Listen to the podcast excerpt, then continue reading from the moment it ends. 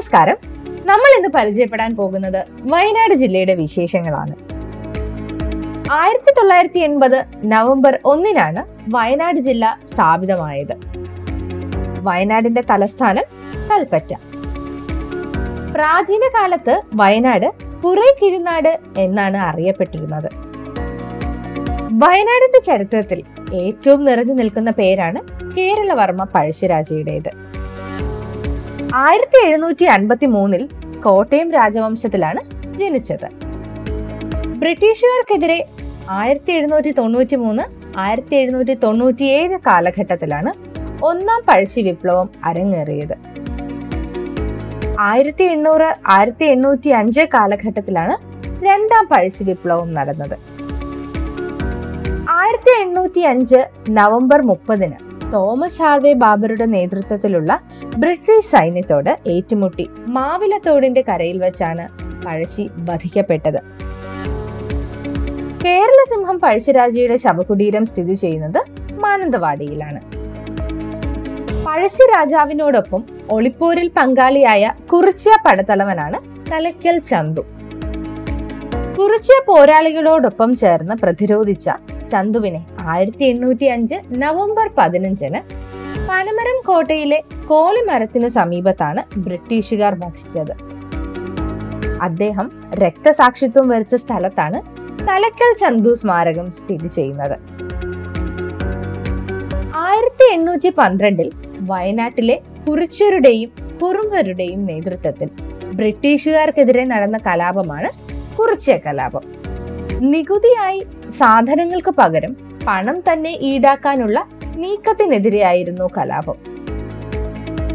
പ്രശസ്തമായ സീതാദേവി ക്ഷേത്രം സ്ഥിതി ചെയ്യുന്നത് പുൽപ്പള്ളിയിലാണ്. ബ്രിട്ടീഷ് ഇന്ത്യയിലെ ആദ്യകാല ബ്രിട്ടീഷ് വിരുദ്ധ സായുധ സമരങ്ങളുടെ പ്രധാന കേന്ദ്രമായിരുന്നു ഈ ക്ഷേത്ര പരിസരം. Kerala veterinary and animal science university സ്ഥിതി ചെയ്യുന്നത് വയനാട് ജില്ലയിലെ പൂക്കോടാണ്.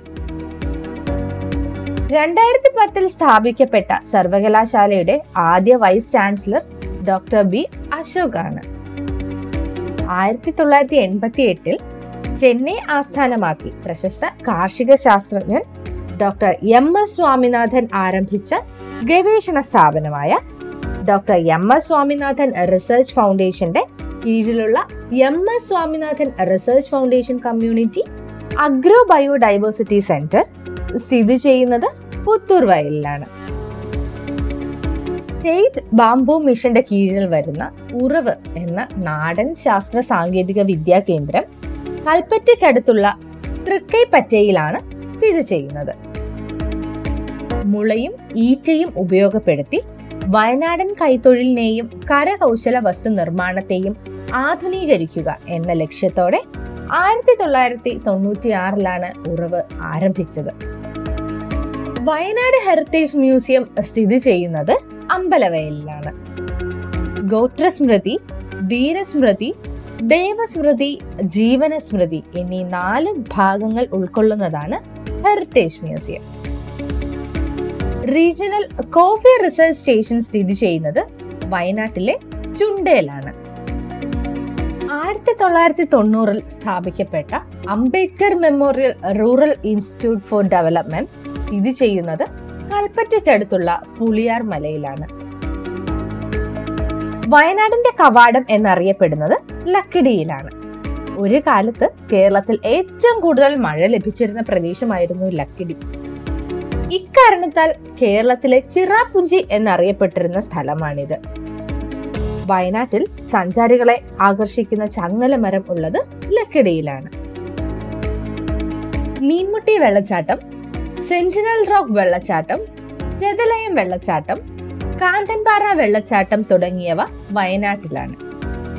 വയനാട്ടിലെ ഏറ്റവും വലിയ വെള്ളച്ചാട്ടമാണ് മീൻമുട്ടി. തിരുവനന്തപുരം ജില്ലയിലെ മീൻമുട്ടി എന്ന പേരിൽ വെള്ളച്ചാട്ടമുണ്ട് കേട്ടോ. സൂചിപ്പാറ വെള്ളച്ചാട്ടം എന്ന് പ്രാദേശികമായി അറിയപ്പെടുന്നത് സെന്റിനൽ റോക്ക് വെള്ളച്ചാട്ടമാണ്. പതിമൂന്നാം നൂറ്റാണ്ടിൽ വിജയനഗര ശൈലിയിൽ പണി കഴിപ്പിക്കപ്പെട്ടതെന്ന് കരുതുന്ന കേരളത്തിലെ പ്രശസ്തമായ ജൈന ക്ഷേത്രങ്ങളിലൊന്ന് സുൽത്താൻ ബത്തേരിയിലാണ് സ്ഥിതി ചെയ്യുന്നത്. കിടങ്ങനാട്ട് ബസ്തി എന്ന പേരിലും ഈ ക്ഷേത്രം അറിയപ്പെടുന്നു. വയനാട് ജില്ലയിൽ നിന്ന് ഉത്ഭവിച്ച് കിഴക്കോട്ടൊഴുകുന്ന നദിയാണ് കബനി. പനമരം പുഴ മാനന്തവാടിപ്പുഴ തുടങ്ങിയവ പോഷക നദികളാണ്.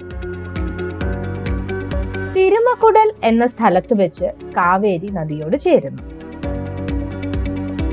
കേരളത്തിൽ ഒരു പേരിൽ രണ്ട് സ്ഥലത്തായി സ്ഥിതി ചെയ്യുന്ന വന്യജീവി സങ്കേതമാണ് വയനാട് വന്യജീവി സങ്കേതം. ഒന്ന് തോൽപ്പെട്ടി വന്യജീവി സങ്കേതം മറ്റേത് മുത്തങ്ങ വന്യജീവി സങ്കേതം. കേരളം കർണാടകം തമിഴ്നാട് എന്നീ മൂന്ന് സംസ്ഥാനങ്ങളുടെ അതിർത്തിയിൽ കർണാടകത്തിലെ നാഗർഹോള ബന്ദിപ്പൂർ തമിഴ്നാട്ടിലെ മുതുമല എന്നീ ദേശീയോദ്യാനങ്ങൾക്കിടയിലാണ് വയനാട് വന്യജീവി സങ്കേതം സ്ഥിതി ചെയ്യുന്നത്. ആദിവാസി സമൂഹത്തിൽപ്പെട്ടവർ ഏറ്റവും കൂടുതൽ അധിവസിക്കുന്ന ജില്ലയാണ് വയനാട്. കേരളത്തിലെ ഏറ്റവും വലിയ ആദിവാസി വർഗമാണ് പണിയർ. പണി ചെയ്യുന്നവർ എന്നാണ് വാക്കിന്റെ അർത്ഥം. വയനാട്ടിലെ മറ്റൊരു പ്രധാന ആദിവാസി സമൂഹമാണ് അടിയർ. അടിയരുടെ അനുഷ്ഠാന കലയാണ് നാട്ടുകടിക. വയനാട്ടിലെ മറ്റൊരു പ്രധാന ആദിവാസി ജനവിഭാഗമാണ് കുറിച്യർ അമ്പയത്തിൽ അഗ്രഗണ്യരായ ഇവർ മറ്റ് ആദിവാസി വിഭാഗങ്ങളെക്കാൾ സാംസ്കാരികമായും സാമൂഹികമായും മുന്നിൽ നിൽക്കുന്നു. പഴശ്ശിരാജാവിനെ ഒളി യുദ്ധത്തിൽ സഹായിച്ചത് കുറിച്യരായിരുന്നു കാട്ടുനായ്ക്കന്മാർ ഊരാളി കുറുമർ മുള്ളക്കുറുമർ വയനാടൻ കാടർ കനലാടികൾ ഉരിടവർ തുടങ്ങി ഒട്ടേറെ ആദിവാസി ഗോത്ര വിഭാഗക്കാർ വയനാട്ടിൽ താമസിക്കുന്നുണ്ട്. ഇത്രയുമാണ് ഇന്ന് നിങ്ങളോട് പറയാൻ ഉദ്ദേശിച്ച വിഷയം. മറ്റൊരു ക്ലാസ്സിൽ ബാക്കി ജില്ലകളുടെ വിശേഷങ്ങളുമായി നമുക്ക് വീണ്ടും കാണാം. നന്ദി.